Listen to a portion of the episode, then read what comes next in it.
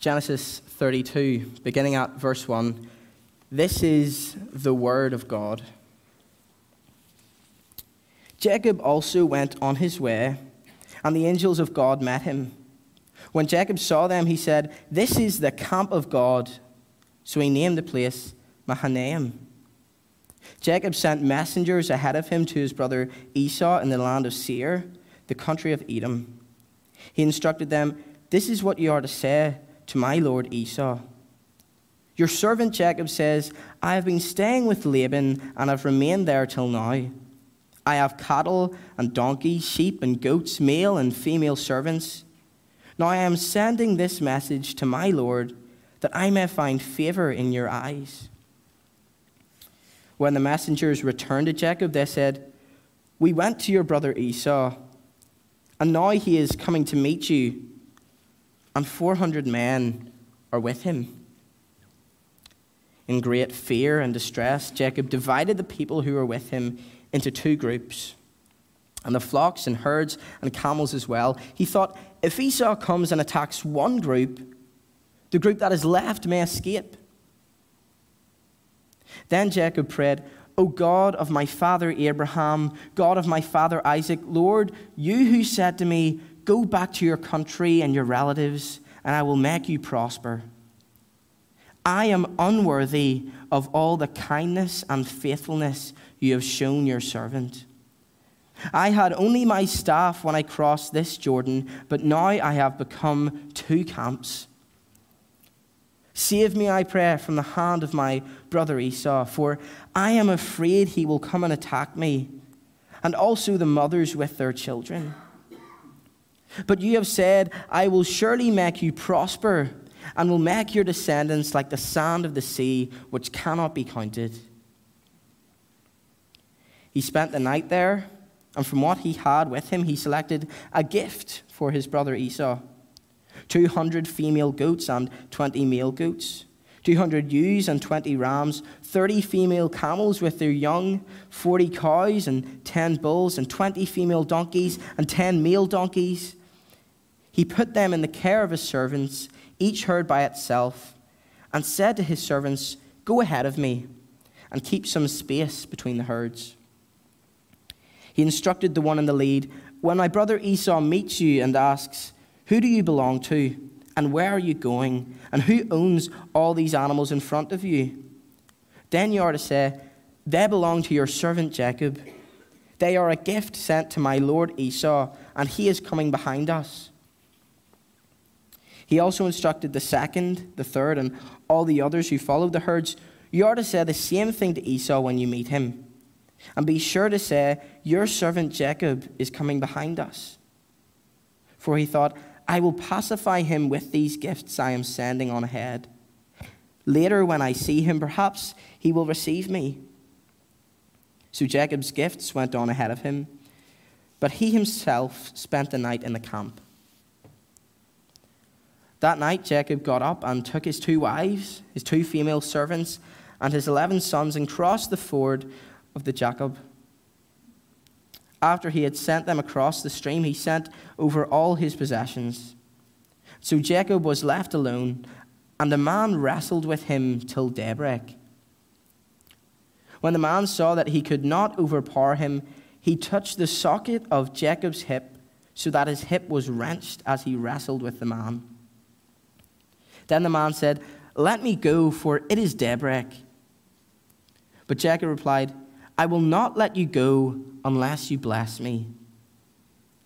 The man asked him, "What is your name?" "Jacob," he answered. Then the man said, "Your name will no longer be Jacob, but Israel, because you have struggled with God and with humans and have overcome." Jacob said, "Please tell me your name." But he replied, "Why do you ask my name?" Then he blessed him there. So Jacob called the place Peniel, saying, "It is because I saw God face to face, and yet my life was spared." The sun rose above him as he passed Peniel, and he was limping because of his hip. Therefore, to this day, the Israelites do not eat the tendon attached to the socket of the hip, because the socket of Jacob's hip was touched near the tendon. Amen. We thank God for. Lord God, we thank you so much that Jesus Christ is Lord of all, and that tonight he is Lord over heaven and earth, and every detail of life is under his lordship.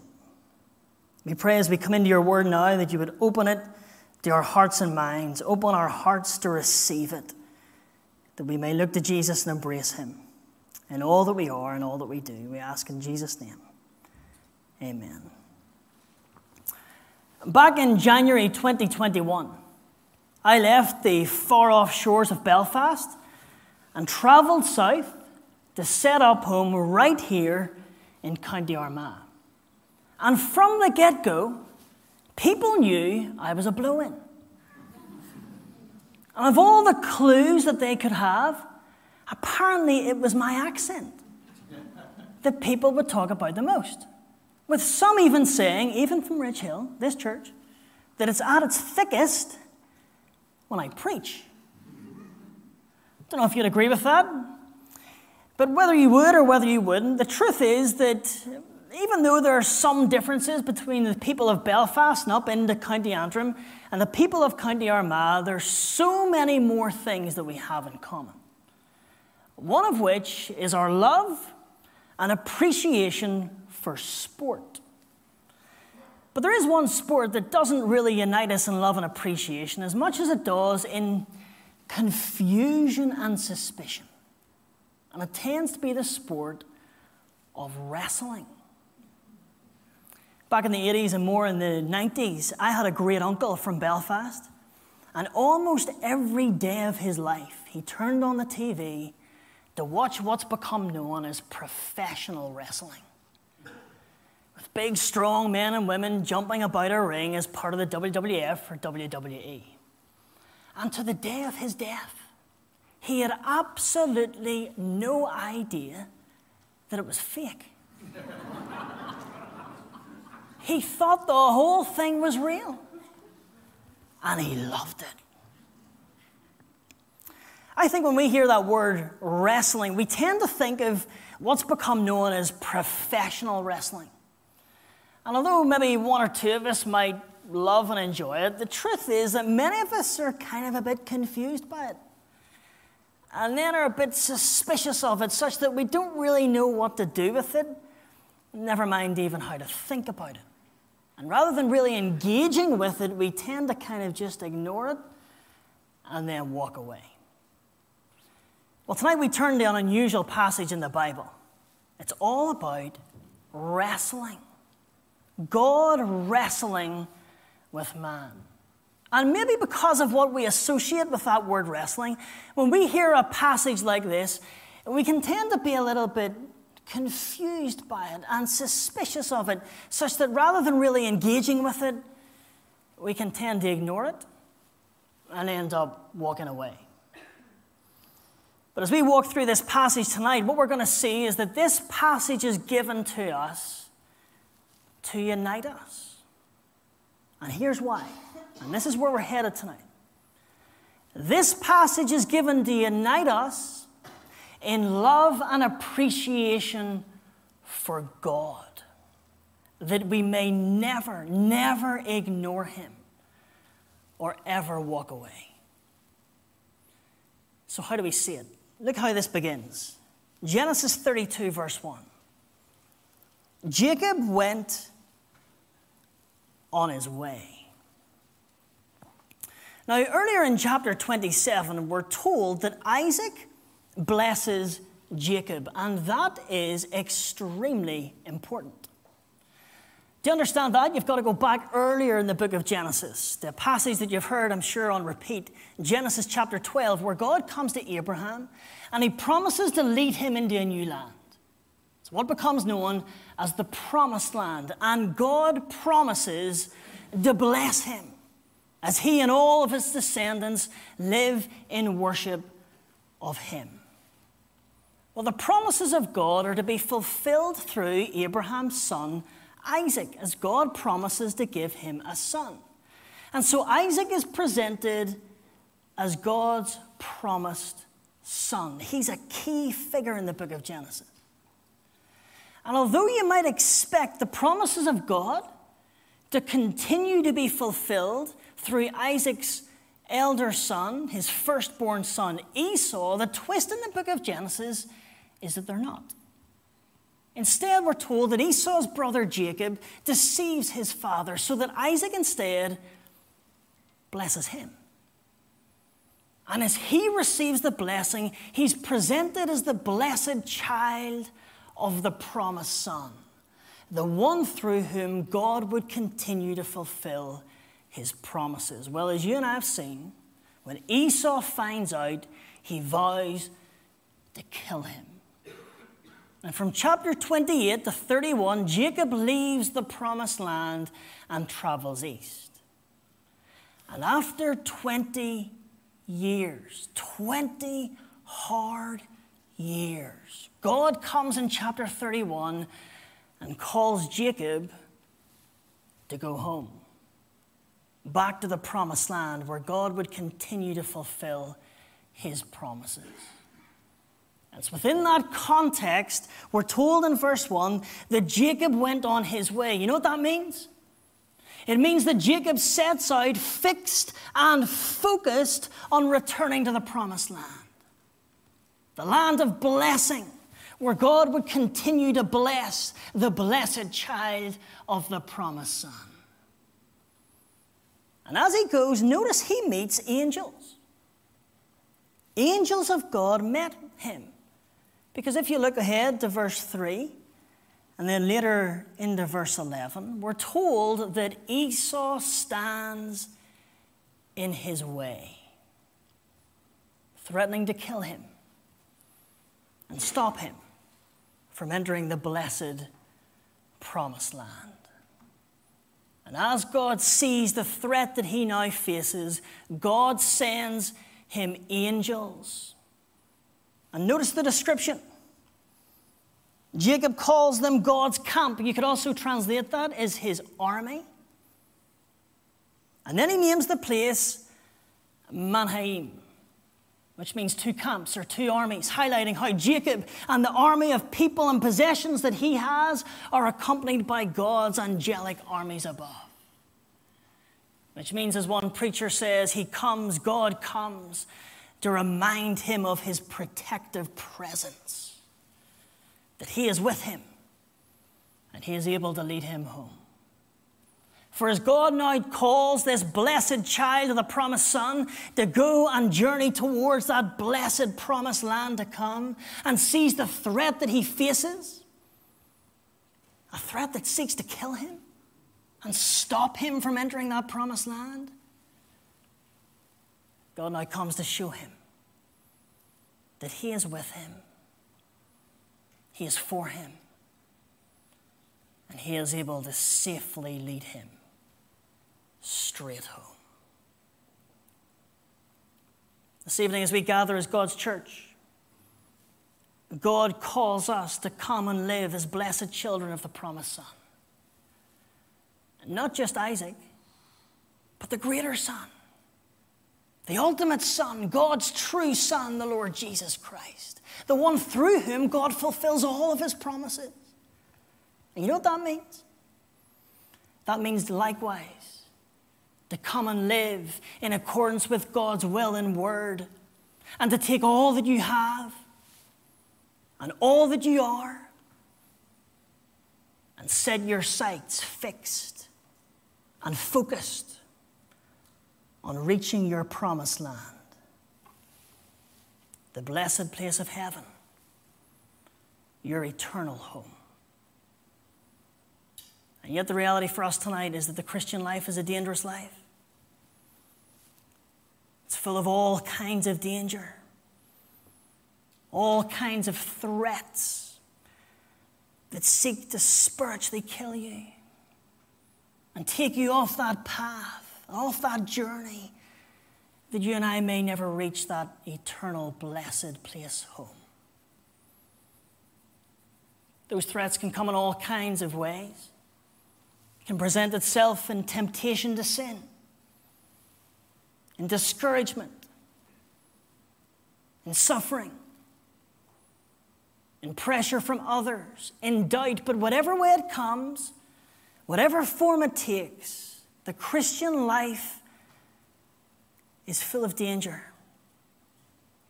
All kinds of threats that will seek to derail you as you seek to reach your home. I wonder tonight what threat you're facing in your life. Temptation, suffering, discouragement, pressure, opposition, doubt. What are you facing in your life that seeks to derail you tonight? Here as God comes to Jacob, he comes to remind all of us that he is with his people.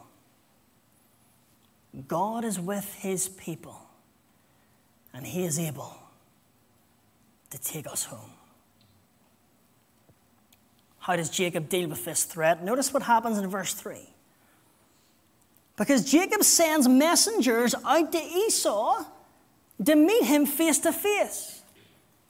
In other words, in light of the threat he faces, Jacob now seeks to address it head on.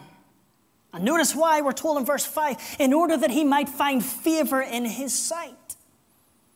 In other words, that he'll go out to Esau and take the opposition against him and remove it in order that he may reconcile with his brother. In order that he may put right that which is so wrong in accordance with God's word and God's will. Do you notice how he does it? He doesn't ignore who he is. He doesn't play down that he's the blessed child of the promised son. Did you notice the description? He, he wants Esau to know in verse four that he has sojourned with Laban. I think that word sojourn means something to you here. But here in the Bible, that's a phrase, as others will point out, given to highlight how he belongs in the promised land because he is the blessed child of the promised land. And then he lists what he's got. Oxen, donkeys, flocks, servants, male servants, female servants. Why? As a sign of God's blessing. Because he is the blessed child of the promised son. And so without playing down who he is, he nevertheless humbles himself. Calling himself a servant. And his brother his master as he humbles himself to the will of God. In order to put right something that is so wrong. Earlier I mentioned sport. And I think it's true to say that every sport in the world has offensive play and defensive play. An effort to win and an effort not to lose. I wonder tonight if you were to describe your Christian life, would you say you're more offensive or defensive? I don't mean when it comes to your personality and demeanor.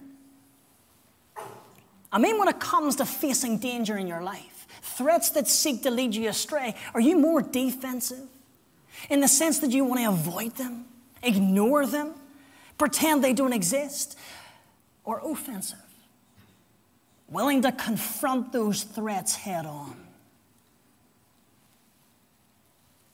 Here as Jacob seeks to confront them head on, so he demonstrates that the blessed child of the promised son, he journeys towards the promised land by facing those threats head on. Because it's the only way he might remove them in order to keep going on his journey home. What's threatening you tonight? What's threatening you?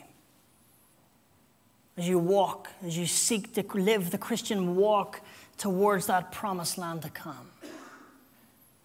Temptation, discouragement, suffering, opposition, doubt. What's threatening to lead you astray? How do you deal with it? The way to stay on track, it's not to ignore it. It's not to pretend it doesn't exist. It's to face it head on. That as you seek to apply the Word of God in accordance with His will, that which is so wrong might be made right. The temptation might be removed in pursuit of peace. That suffering might turn to restoration. That discouragement to encouragement. That pressure from others might turn to fellowship in the gospel. That doubt might turn to encouragement as you seek to put right that which is so wrong. Is that you tonight? You're seeking to confront that which seeks to lead you astray, so that threat, that danger might be removed as you journey home.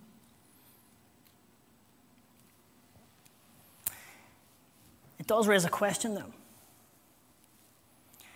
Because as hopeful as that might sound, you do wonder, is it realistic? Is it realistic? As hopeful as it might sound that the blessed child of the promised son seeks to set his sights on the promised land and confront every danger that stands in the way, that the threat may be removed as he seeks to put right that which is so wrong, but you can't help but wonder, is it realistic? Or is this just some kind of unrealistic quest? Well, it seems like it's pretty unrealistic in one sense, because notice what happens. We're told in verse six, as Jacob's men go out, look what happens. Nightmare scenario. They come up to Esau, and word comes back that he wants to meet Jacob, along with four hundred men. In the Bible, that's the size of an army. Which means as Jacob seeks to confront that which threatens him, things don't appear to get better.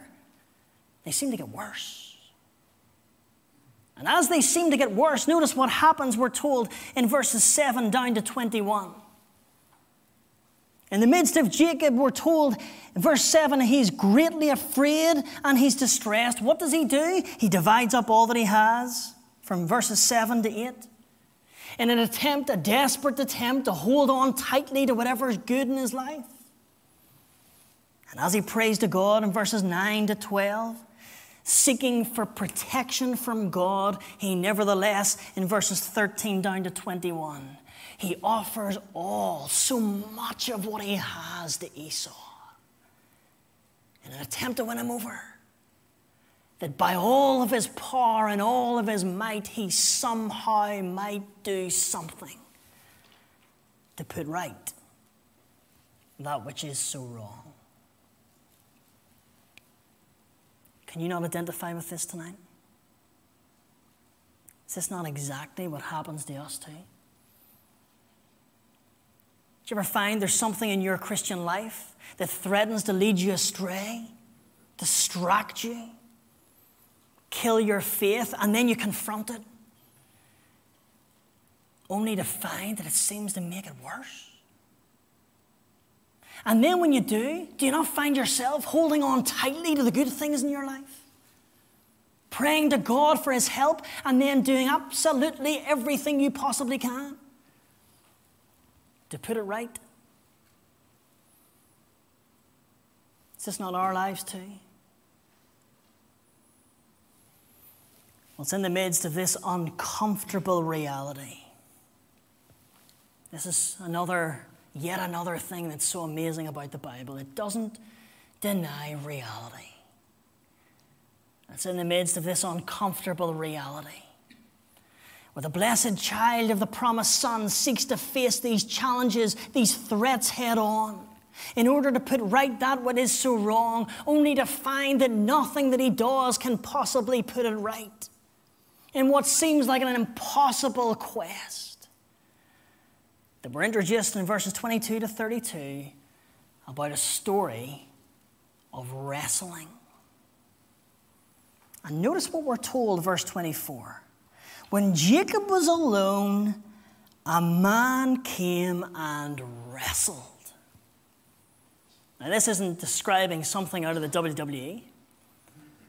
This is describing embracing, holding on tightly. He invites Jacob to embrace him and grip him and hold tightly to him. And as he does, what does the man do, we're told? Verse twenty-five, he puts his hip out of joint, which seems absolutely bizarre. Until you realize that in the context of this chapter, what's he doing? He's doing as one preacher puts it, he's dislocating, he's removing his natural strength. That as he's naturally weakened, as the natural strength that he has is taken away from him, then, then we're told in verse twenty-six that he turns to the man and seeks to receive, inherit the blessing of God through him. As he realizes that the one with whom he wrestles is God himself. For it's as God comes to wrestle in the form of a man with Jacob in this way, and weakens Jacob, removes his natural strength, that Jacob turns to him and seeks to inherit the blessing of God through him. As God's already dest- demonstrated his power and might, that he is present with him, able to lead him home, so God comes to teach him a lesson that he will never forget, and a lesson for you and me tonight that we should never forget too. And it's this. Quite simple. That the only way to make it to the promised land of heaven to come, the only way, is to face all of those threats and all those dangers that seek to lead you astray head on, but not in your own power and might, but only in complete dependence upon God. As you give all forms of self-reliance and self-dependence up and you look to him, that through you, God by his power might remove all threats, all dangers, and very safely lead you home. And as Jacob embraces God in this way, notice what happens. God gives him a new name as a sign of his blessing, and then he blesses him. Verse twenty-nine. It's a sign of how Jacob and all of his descendants will overcome the threats of this world and reach their home. As then we're told in verse thirty-one, he limps, forever looking to God for power and might. See, here, here's the truth this evening. The truth is that as unrealistic it is to seek to face the threats and dangers that seek to lead you astray in your Christian life tonight, as unrealistic as it is for you to come through it and survive, and for you to overcome the threats and dangers that you're going to face in your life, and for you to put right that what is so wrong in accordance with God's will and word,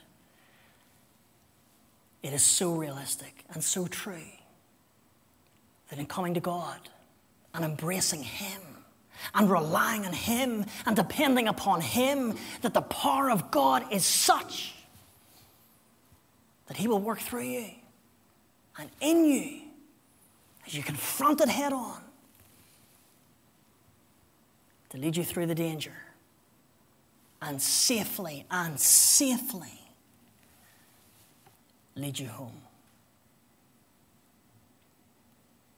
Last November, we were on honeymoon, and we went to Disney World, like two big kids. You know, Disney's good crack. I love roller coasters. But Disney has a message that it constantly repeats. Did you ever notice it? It's very subtle. It's in the cartoons and up into the movies, which are still cartoons, or some aren't, but you know what I mean. It's got messages that it continues to repeat over and over and over again, and it's this. You're good enough. You're able enough. You're strong enough that whatever challenges you face in life, you have the power within you to overcome them. It's a lovely wee message, that, isn't it? But it's total nonsense. Dangerous nonsense. As God comes to Jacob and seeks to teach him a lesson that he will never forget, and as he speaks through his word tonight to you and me, he comes to teach all of us a message that we must never forget. Because as he speaks to Jacob and people like you and me, who have descended from Adam, the first man who ever lived, as we spoke about earlier in the catechism, a man who turned against God in sin, and through him sin entered the world, or a people who have been born into a state of sin and brokenness and weakness, and therefore are completely dependent upon God for salvation and help in all of life. Such that as God comes to Jacob and teaches him a lesson he must never forget, and speaks to us tonight with a lesson that we must never forget, it's that we aren't good enough, we aren't strong enough, we aren't able enough to overcome the dangers and challenges and threats that we face in this life in order that we would reach our eternal home. It's in coming to him and embracing him and depending upon him that he is able, he is powerful enough for him to lead you home. This is an unusual passage tonight with a lesson that I think we ought never to forget, but it does raise one final question as we bring this to a close.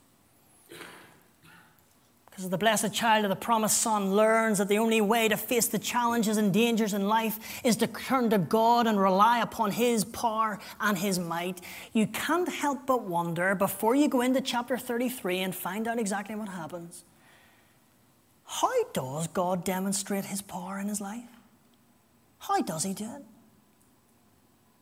Yes, God might be so powerful as to live, as to play it out through his life to overcome those challenges and threats. But how does he do it? How does God demonstrate his power in Jacob's life?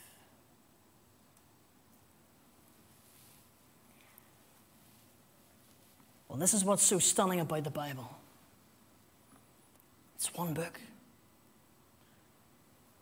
And just as the Bible anticipates a greater son than Isaac, the true and ultimate promised Son of God, who the Gospels tell us is Jesus Christ himself, God in human flesh, the one through whom God will fulfill all of his promises to his people, so the Gospels introduce us to a greater Jacob.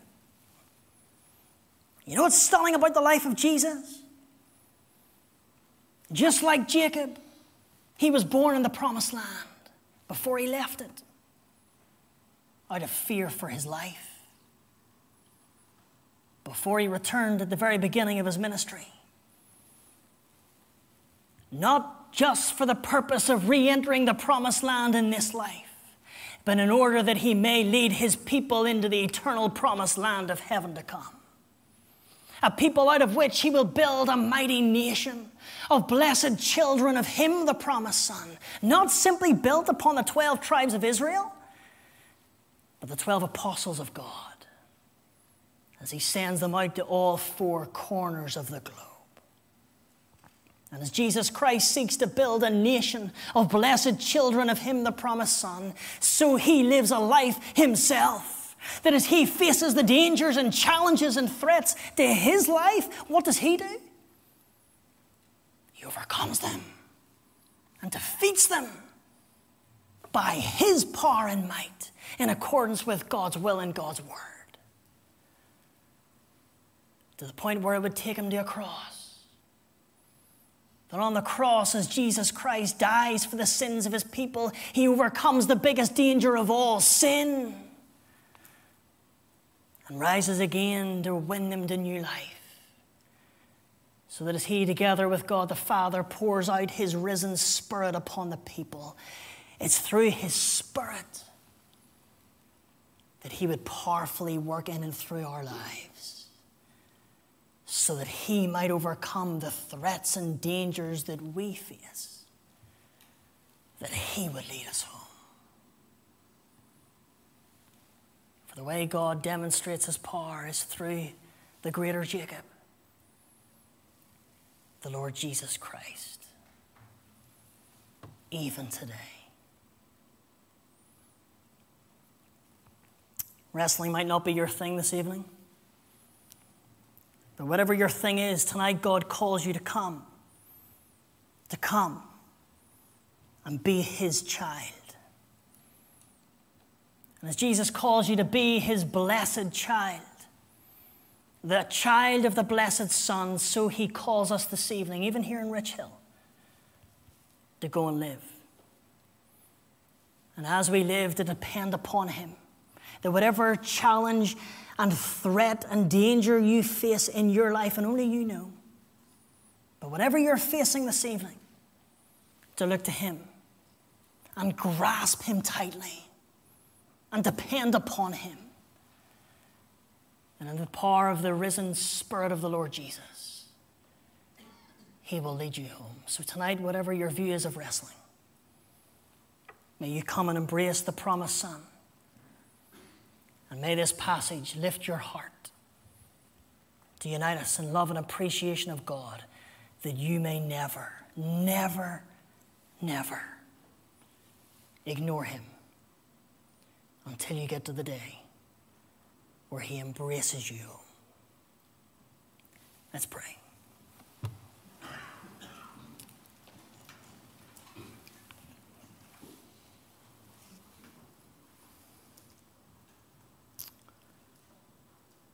Lord God, we come before you humbly.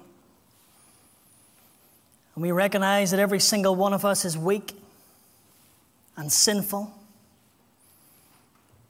But the grace of God is such that you call us all to come tonight and receive you as Savior and Lord. I pray, Lord, tonight, if there are people here who are resisting you, open our hearts to see you and embrace you as Savior and God. And then would you lead us, Lord God, to live as children, blessed children of Jesus Christ, depending upon you, for that through your power and might, you may lead us through all the challenges of life and safely lead us home. This we ask in Jesus' name. Amen.